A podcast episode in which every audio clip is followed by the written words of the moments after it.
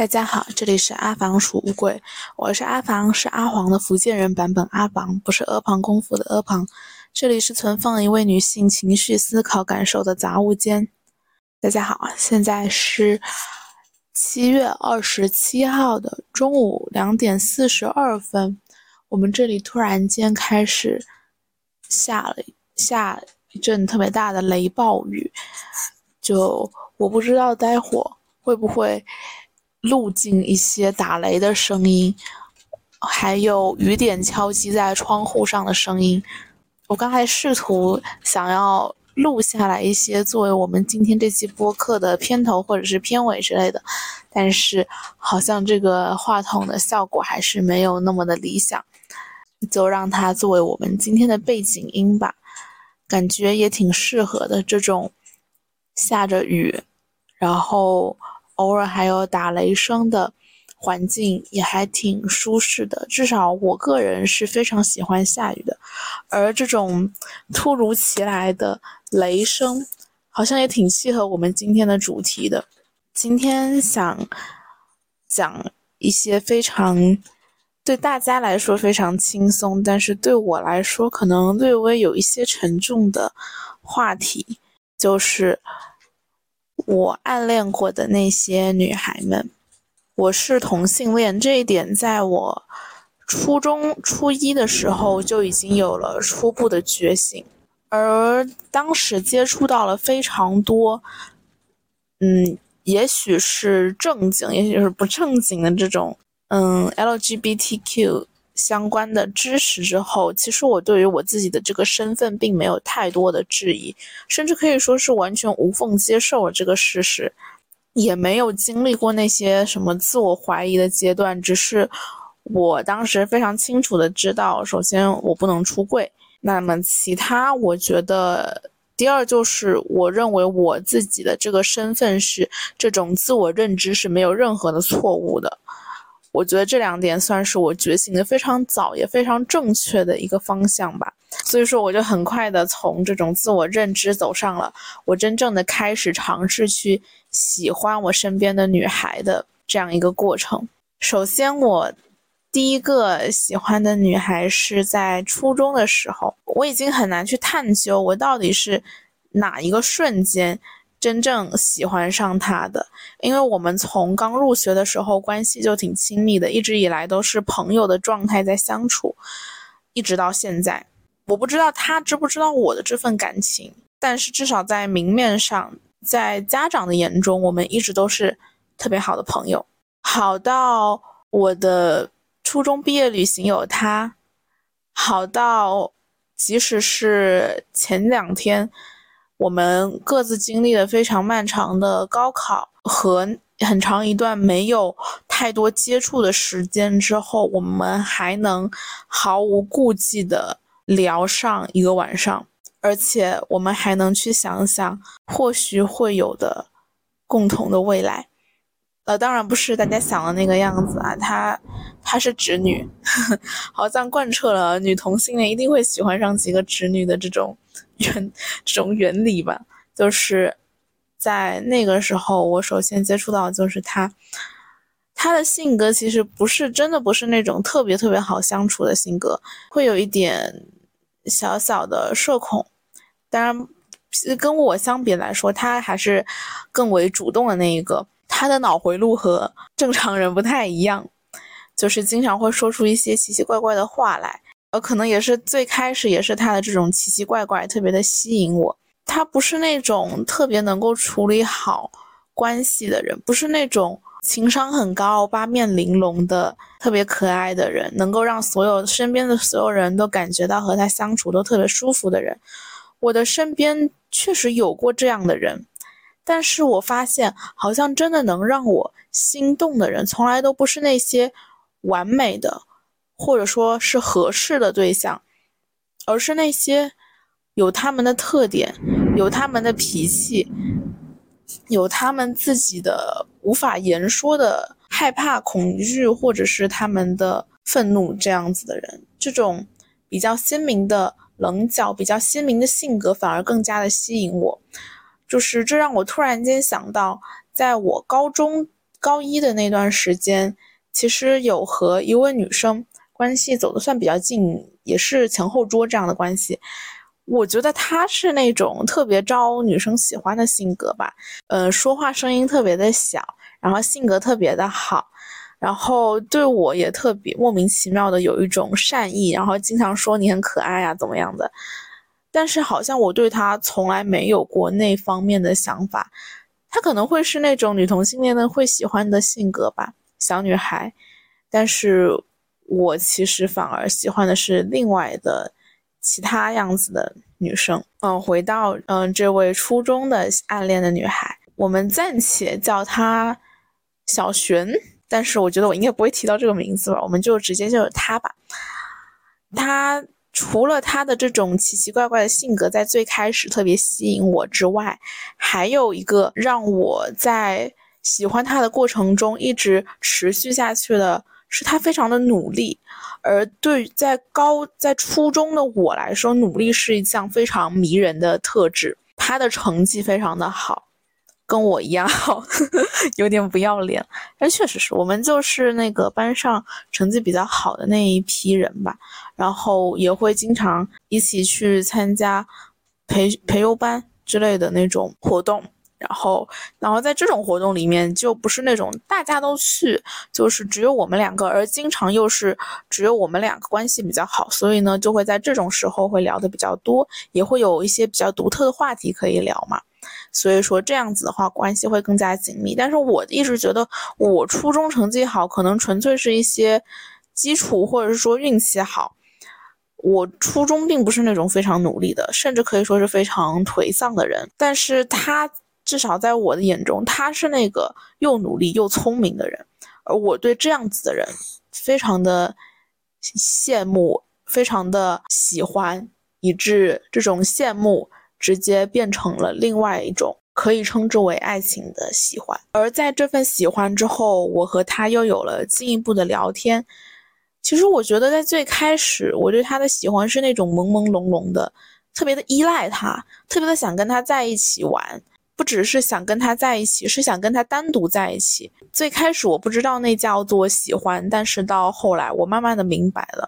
而明白了之后，我会自己写一些那种少女心事一样的小日记。我记得我们两个在初中的时候都特别想学心理学，也有过那种特别幼稚的约定，说我们以后要一起去实验班，一起考同样的心理学的大，就是心理学。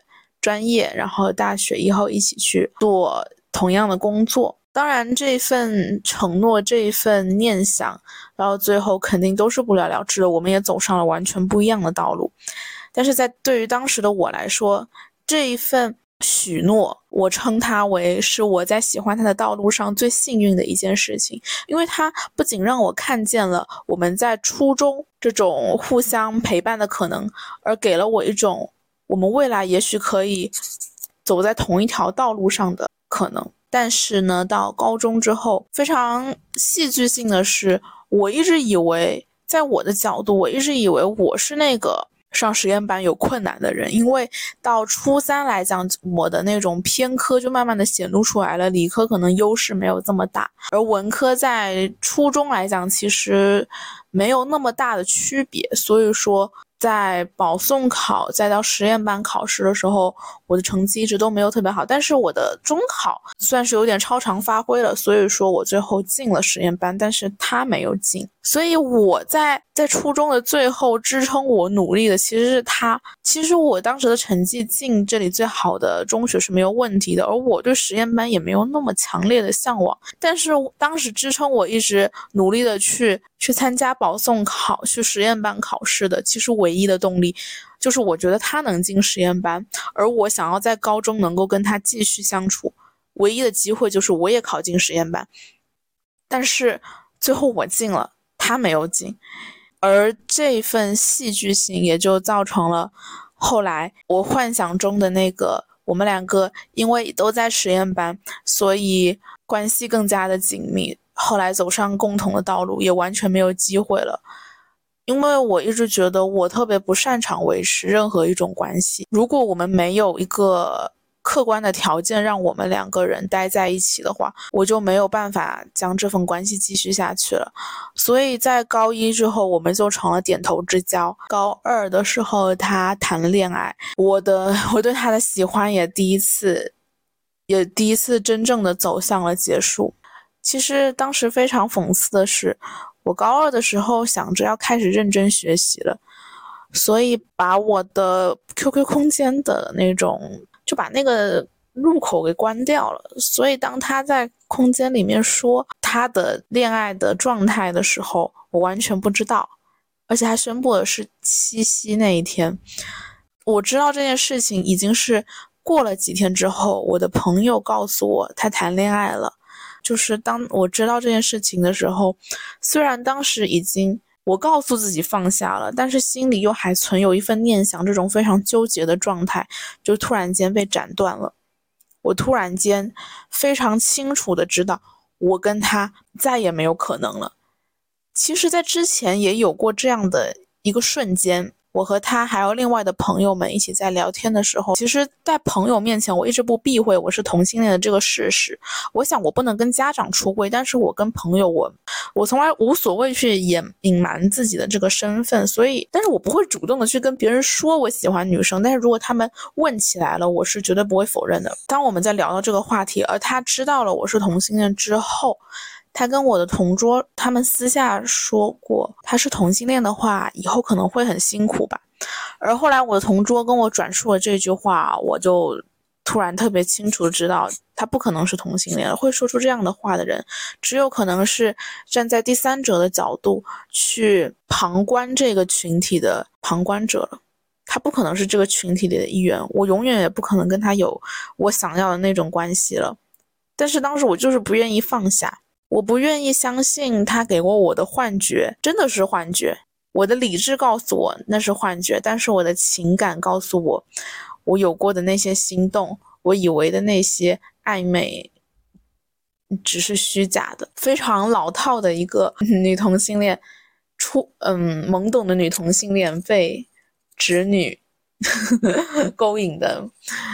故事吧，到反正到最后，他没做错什么，他确实非常清晰的告诉我，他不是同性恋，也非常清晰的走向了他的道路。但是我还是想在这个时候跟大家回顾一下那些他曾经给过我的盛大的幻觉。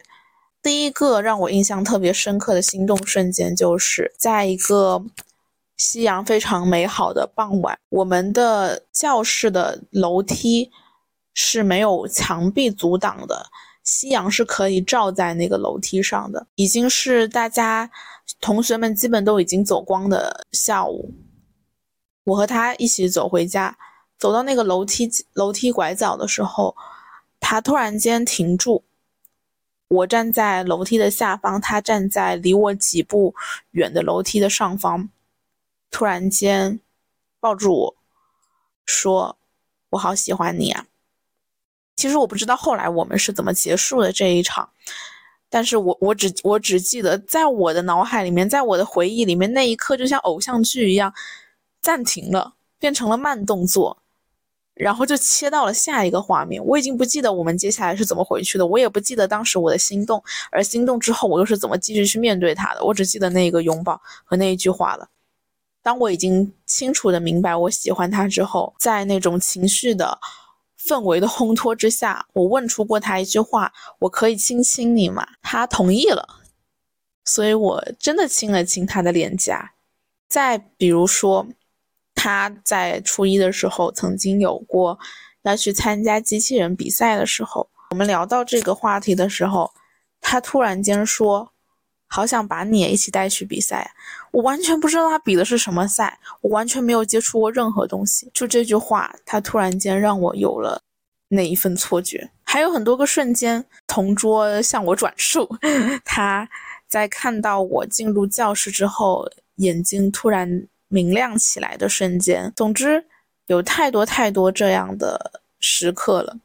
其实还有一些他最后让我失望的时刻，但是我在这里已经不想再回忆他们了。我只想把这一份喜欢，这一份幻觉留在他最美好的这一刻。再回到刚才说的前几天，也就是启发我让我想要录这一期播客的那个晚上，就是他在高二的时候出国了，而他在今年也申请到了他的。他的大学是非常好的大学，他去了加拿大。其实现在我也计划在我的大学读完之后，我也想出国。前几天我跟他讲了我的计划，他觉得非常的好。我说我以后想去北欧，他说他也想去。我发现。我们的目标竟然再一次的重合到了一起，但是这个时候，其实我的心里已经没有任何的波澜了。我就说，那也许我们未来真的能够在同一个地方，我们能够互相照顾，我们未来的那几十年都能够有不一样的故事，不用去在意这高中错过的四五年。我不知道我们的未来会是怎怎样的。我不知道我们会不会真的有一起去了北欧的那一个时刻，真的有那个互相照顾的未来。但是，我还是相信，至少现在我们是希望能够有那样的未来，而这份希望其实对于我来说就足够了。在我的交朋友。包括和女孩的暧昧瞬间，我真的好像，我现在回想起来，我有过太多太多的承诺了。我们我们都有过太多太多的承诺了。好像青春期的时候，我们就是喜欢许下这样的诺言，比如说以后一起养老，比如说以后一起去北欧，比如说以后一起组一个乐队。其实我们都知道，这样的愿望，这样的承诺。其实是一种幻想，它只是在那一个聊天的瞬间话感化到了那里。但是我们在许下这份诺言的时候都是非常真诚的，而其实这份诺言它能不能实现，意义其实也没有那么的重要了。这份承诺本身对于我来说就已经非常珍贵了，我已经不在意它能否实现了。至少当时许下诺言的我们是真诚的，是真的想要去有过，是真的有过想要实现诺言的那一份心，甚至不需要有过哪一份努力，有那一份心其实就足够了。我从来也不会去在意以前许过的诺言。我只会以一种非常怀念的眼光去看待它，而不是遗憾，因为我知道所有的诺言必将成为遗憾，没有哪一份诺言是真的能够实现的。而这一份诺言，在我的下一段暗恋故事里面也有过。下一段暗恋故事，如果要给它起一个标题的话，我想叫它“一起去北京”。下一段故事可能会更有。那一份青春气息，因为我们是在高二的时候认识的，让我们把另一位女主角称为小月。哎呀，好奇怪的名字！哎呀，只要知道她是小月就可以了。嗯，反正我最后还是会用她来指代的。在我的大纲里面，概括他们两个性格的方面，我好像都用了“神经质”这一个词语。这个词语在我这里从来都不是一个贬义词。小月。也是有一些特别奇怪的性格，他是非常被动的，他比我更加的不爱网上聊天，他经常在早上匆匆赶来的时候，是一种起床气的状态，谁都不要理他，谁都不能碰他，然后呢，这个状态经常要持续到可能，嗯，课间操九点多十点多的时候，他才会慢慢的恢复正常，他在他想睡觉的时候。所有人都不能靠近他，不能跟他开玩笑。他的这一份不喜欢网上聊天，甚至极端到他听歌都不会使用任何的那种听歌音乐平台的账号，他一直都是在浏览器上面搜索歌曲来听的。非常的好奇，我也有问过他。他说过，他以前好像经历过什么事情，然后他把他所有的社交网站上的东西都注销掉了。他现在是完全没有任何的社交平台，就是账号的，他的朋友圈也不更新，他也没有什么微博啊，或者是其他的账号。好像他有过这么过这么一个过去。他说以后有机会会跟我讲的，当然这个承诺也没有实现。我们也没有机会去聊这个话题了。我特别想提到的是，我觉得她特别的可爱。就是这两个喜我喜欢的女孩，如果要形容她们的长相的话，都不是那个人群里面最出挑的。尤其是我在高中的时候去了文科的实验班，我们班里有特别特别多长得特别好看的女生，各种风格，特别可爱的，特别大姐大，特别性感的，反正各种各样的女生都有。她绝对不是我们班大家会觉得是特别好看的那一种女生，但是我就是喜欢她，而且我觉得她特别的可爱。她的皮肤不是那种特别白皙的，是有一点黑黑的。然后呢，她的头发是特别的干燥，特别的卷。她对自己的头发特别的不满意，而且她在高考之后还做了柔顺，就是让头头发变直了。哎呀，我还当时我还特别的可惜。我记得他之前有一段时间特别喜欢盲盒。特别喜欢其中一个系列里面的一个人物，那个人物他把它称之为黑皮卷毛。他喜欢那个盲盒的时候，我就突然间想到，我喜欢的他好像不就是这种黑皮卷毛的感觉吗？我觉得特别特别的可爱。就对于高中的我来说，高中的我是非常非常努力的在学习的，尤其是高二、高三的时候。但是他特别吸引我的是，他的兴趣特别的广泛，跟谁都能聊上一点。这种。如果说是比较俗俗套一点的、比较下里巴人的这种耽美、百合，然后娱乐圈、综艺节目，他什么都懂。然后再阳春白雪一点，各种文学、音乐、美术，他也都懂，懂一些嘛，就是都是那种涉猎很广泛的。所以说，其实我也是这种啥都懂一点。然后其实啥也不都不太精通的人，所以说我们两个特别的能聊。然后呢，而我们两个都对于摇滚乐队乐队有一种特别的喜好，所以说在这一方面我们能够聊特别的聊得来。而且在当时，嗯，高三的时候播就是在乐队的夏天第二季播出的时候，当时是先有那个乐队的名单，然后我们两个就约定。大家回去都一起把那个名单里面的人都互相听一听，而当时我们两个都特别的喜欢白皮书的老鼠。到乐队夏天真正播出的时候，好像他们也把白皮书作为一个黑马来剪辑出来了。而我们对于当时的我们就是理所当然的，我们特别的喜欢白皮书的老鼠，然后他也理所当然的获得特别好的成绩。我们两个的兴趣爱好特别的契合。喜欢的东西也特别的契合，还呃对，除了这一点之外，还有就是我们两个也都特别的喜欢木马乐队。就是当我们在接触的都是新的东西的时候，我们也能刚好的触碰到一起，刚好喜欢都是同一类的东西。这一点让我觉得特别的欣慰，呃，不是欣慰吧，就是特别的激动，特别的开心，觉得好像他是特别，他是能够理解我的人。这份理解甚至不需要用语言来表达。只要两个人都对同样的一种旋律感到激动，就足够了。除了我们对于乐队的喜好之外，让他对让我对他产生了喜欢，让我们之间产生了羁绊的，其实就是高高三的那一段特别痛苦、特别挣扎的日子了吧？因为。我们两个都是会在学校里面待比较久的，就是那种可能周六周日都还是会在学校选择在学校去学习的。说实在话，在学校里面待那么久，也不是无时无刻都在学习的，呃，都不是，也不是无时无刻不在学习的。我们还是会有那种啊，学的特别累了的时候，然后这个时候我就会转过头去跟他说：“我们去聊一会儿天吧。”或者是他拍拍我说。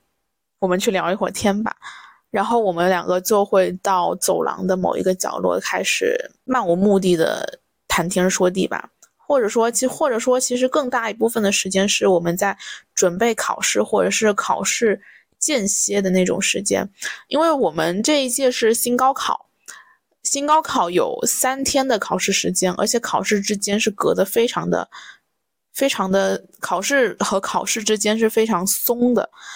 就是我们会有特别漫长的那种准备啊、等待的时间，而在考试之间，其实你是没有什么心情再去复习的。这个时候，就是我们会选择聊天。当然，我也不知道是因为我会首先第一个选择去找他，还是说这个选择是我们两个双向的，他也选择只跟我聊天，所以我们两个经常会有单独的聊天的时间。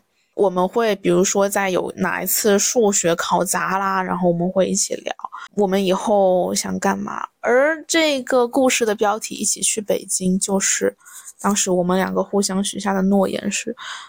我当时跟他最早跟他说的是，我想去北师大，在高二的时候，嗯，所以到后来，后来我因为我自己的想法是，我不想给自己定这么具体的目标，我不想让任何一所学校成为我的执念，成为我的所谓梦校，我不想要任何一所梦校，我不想让任何一个学校把我绑得死死的，不想让任何一种东西成为我的执念，我想要永远是一种轻轻盈的状态。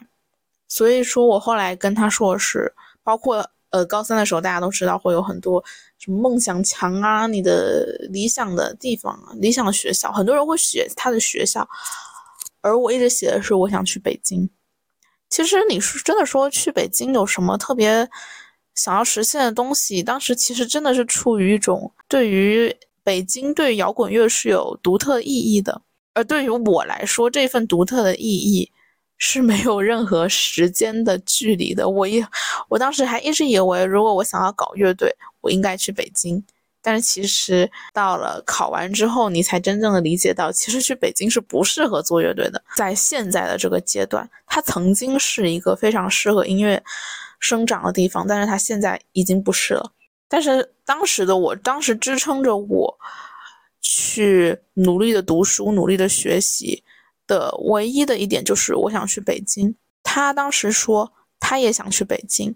其实甚至这个想不想去北京，最开始是我们在成人礼的时候，在气球上写字，我隐约的听到了他跟他的同桌说什么北京之类的话。但是后来我们在聊天的时候，用一种非常不以为然的方式，我。跟他确认了，他也想去北京。我说我也想去北京。我说那我们以后一起去北京吧。他说好。好像我们之间一直都是我在说出一些承诺，他说好。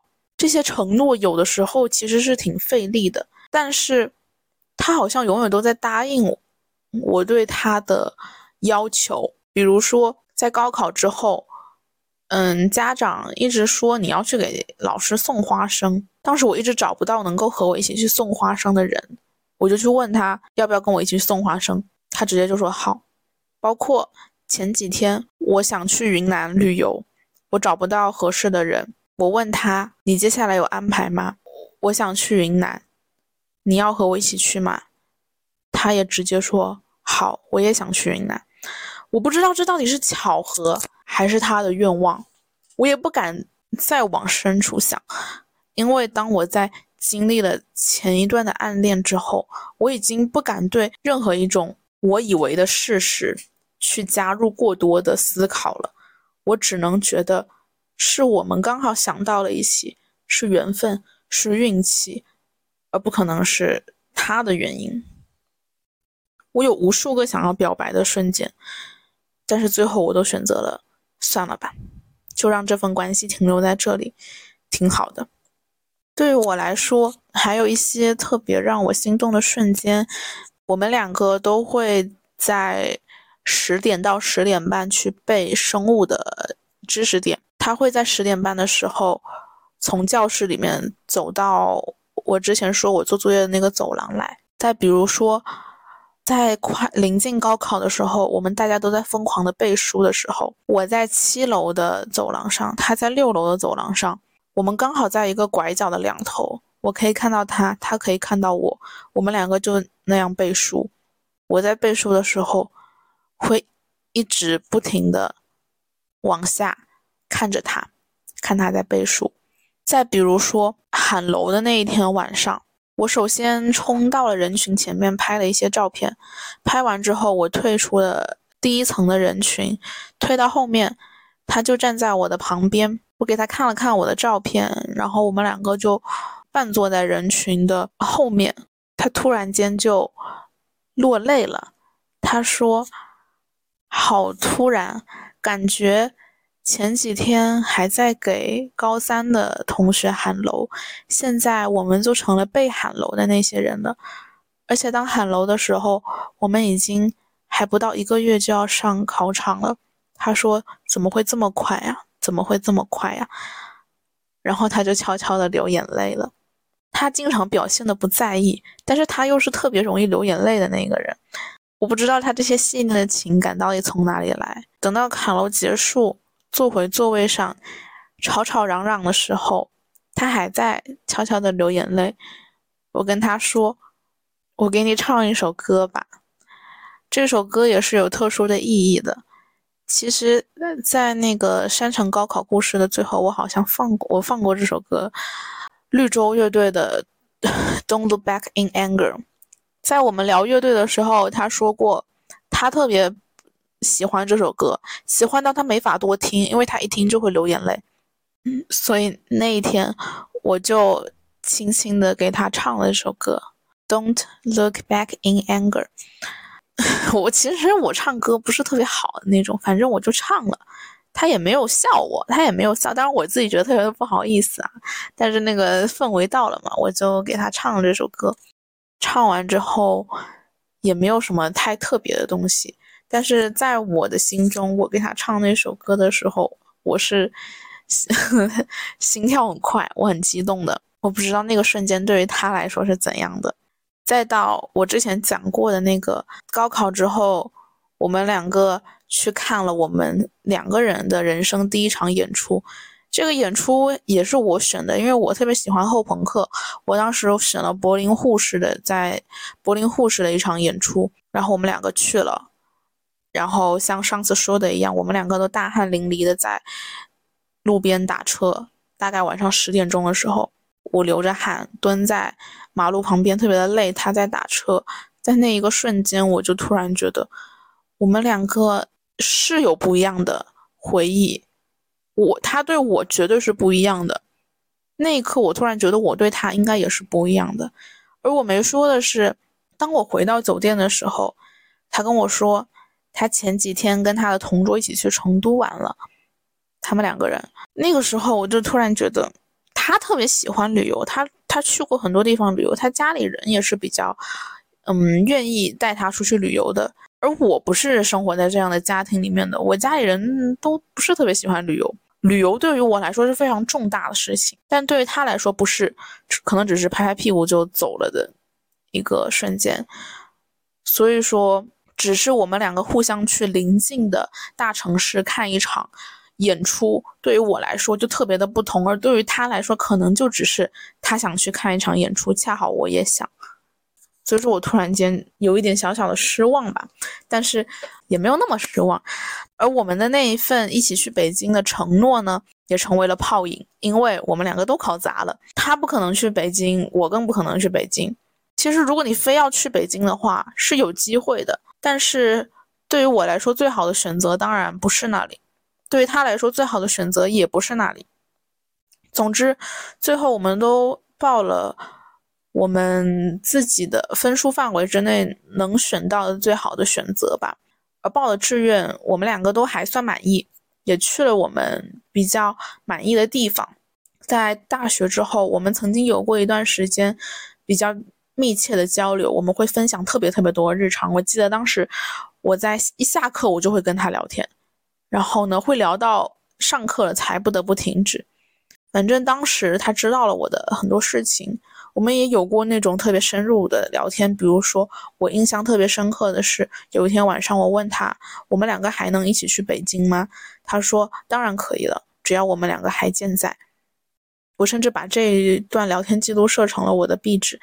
在我那个高一的时候，我特别迷茫，特别不知道应该如何去面对大学生活的时候，他真的给了我一些不一样的鼓励，不一样的支撑吧。但是后来有一天。我突然觉得，好像永远是我在找他，他回应我。虽然他回应的很积极，但是我老觉得，如果我要是不找他了，他是不是也不会找我了？于是我真的把我们两个之间的联系断了一段时间，他也没有找过我。就是只要我不主动找他，他也不会主动找我。所以我突然会觉得有些没趣。后来他也有过突然间和我分享他生活日常的瞬间，但是好像特别不巧的。他每次分享生活瞬间的时候，都刚好不是我特别适合聊天的时候，所以说，我经常会选择就这么过去了，可能我回的会稍显敷衍吧，或者是说我就没有那一份想要把话题继续下去的意思，所以说那几几小段聊天也就这么放在那里了。所以说到现在，我们的两我们两个的关系我已经不知道怎么去定义了。但是 我之前前面也说了，我前几天突然问他我想去云南玩，他也答应我了。我不知道这份旅行会给我们带来什么。现在在计划旅行的我们两个人也特别的契合，因为我们两个都挺随便的，就是都可以都可以。他负责订机票，我负责订酒店。我不知道这份旅行会不会有什么我想要的惊喜，或者是说它就只是一份旅行。当然，它只是一份旅行，对我来说也非常好了，因为能够在这么宝贵的时候，跟喜欢的女孩子去想要玩的地方。旅游一趟，只有我们两个人，对我来说是最好的一份礼物了。那么今天的暗恋故事大约就是讲到这里了，是一些非常琐碎的过去。它对于我来说是浪漫的，因为在我的脑海里，在我的回忆里是有除了我的语言之外的氛围、情感，还有那些已经变成了模糊的片段的视觉的。但是可能我讲述出来，它就只是一些平淡的文字，但它对于我来说是特别的。这期播客其实也是那一天和小璇聊了很久之后突如其来的想法，也是我们的听众朋友 提出的想要听的选题，所以说也就这么录了。不知道听到这期播客的你会因为我的这些回忆勾起你的哪些回忆呢？我相信大家青春期的那些暗恋故事都是非常美好的。其实我非常的喜欢暗恋的状态。对于我来说，因为我是一个感情特别飘忽不定的人，所以暗恋对于我来说反而像是一种能够自由掌控的状态。只要我不喜欢你了，我就可以瞬间的放弃。